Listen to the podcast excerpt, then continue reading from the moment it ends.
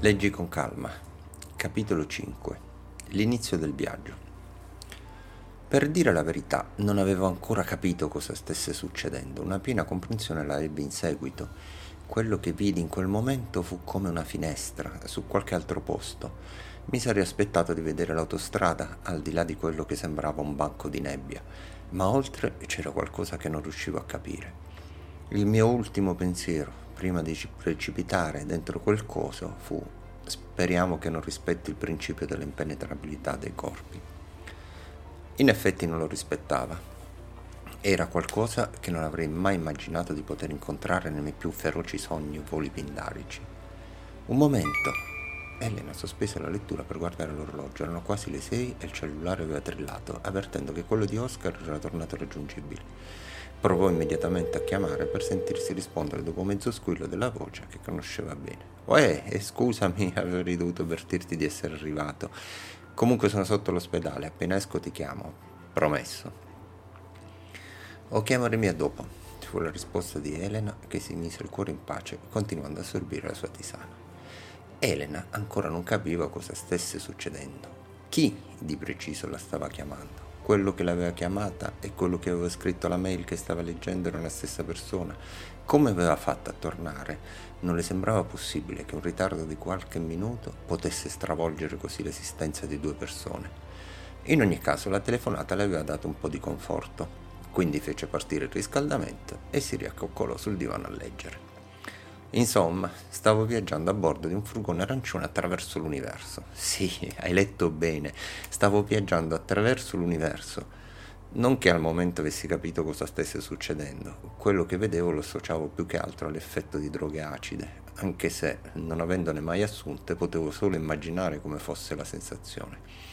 Davanti a me avevo una specie di mappa stellare, un planetario direi e il bello è che potevo guidare il furgone in qualsiasi direzione, anche in alto e in basso.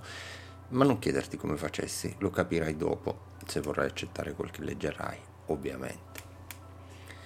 Avevo capito di essere finito in qualcosa di mai visto. Probabilmente mi ero trovato in una specie di triangolo delle Bermuda. Ero stato preso e, chissà, e catapultato chissà dove, da chissà cosa.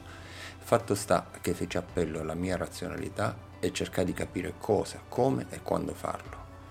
La prima cosa che mi dissi era che non c'era da prendersi in giro. In qualche modo avevo attraversato un confine invisibile che mi aveva proiettato, col furgone e tutto il suo contenuto, nel mezzo dell'universo. Sì, hai capito bene, viaggiavo su Gennarino come fosse un'astronave spaziale e in quel momento il primo pensiero fu di controllare se ci fosse un asciugamano nel furgone. Mai viaggiare nell'universo senza un asciugamano al seguito. Appurato di avere un asciugamano con me, controllai di avere il coltellino e l'accendino. Le abitudini del Boy Scout non muoiono mai.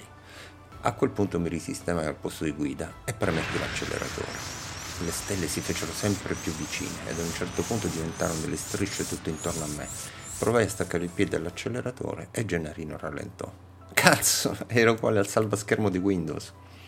Ero davvero euforico, mi trovavo nel bel mezzo dell'universo, a bordo di un'astronave a forma di furgone colorata di arancione, ma mi resi subito conto che, in qualche modo, avevo lasciato indietro gli affetti, tu amore mio per prima cosa, e poi mio fratello e mia madre.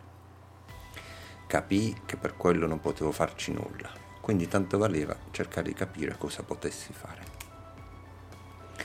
Una lacrima rotolò dalla guancia di Elena lei sarebbe impazzita all'istante se le fosse capitata una cosa del genere. Ammirava la mente malata di Oscar che gli aveva permesso di crearsi quella fantasia e resistere.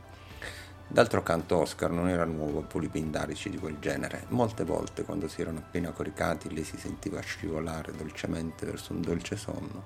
Sentiva il suo uomo, che si supponeva stesse addormentandosi pure lui, ridacchiare sottovoce.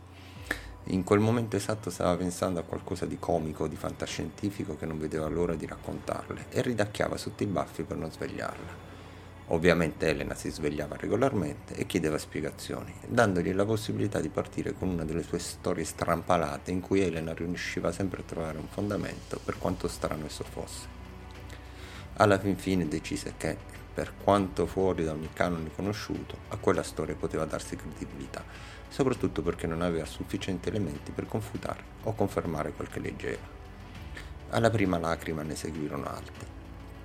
Elena prese il fazzoletto, si soffiò il naso, si ricompose e prese a leggere la mail.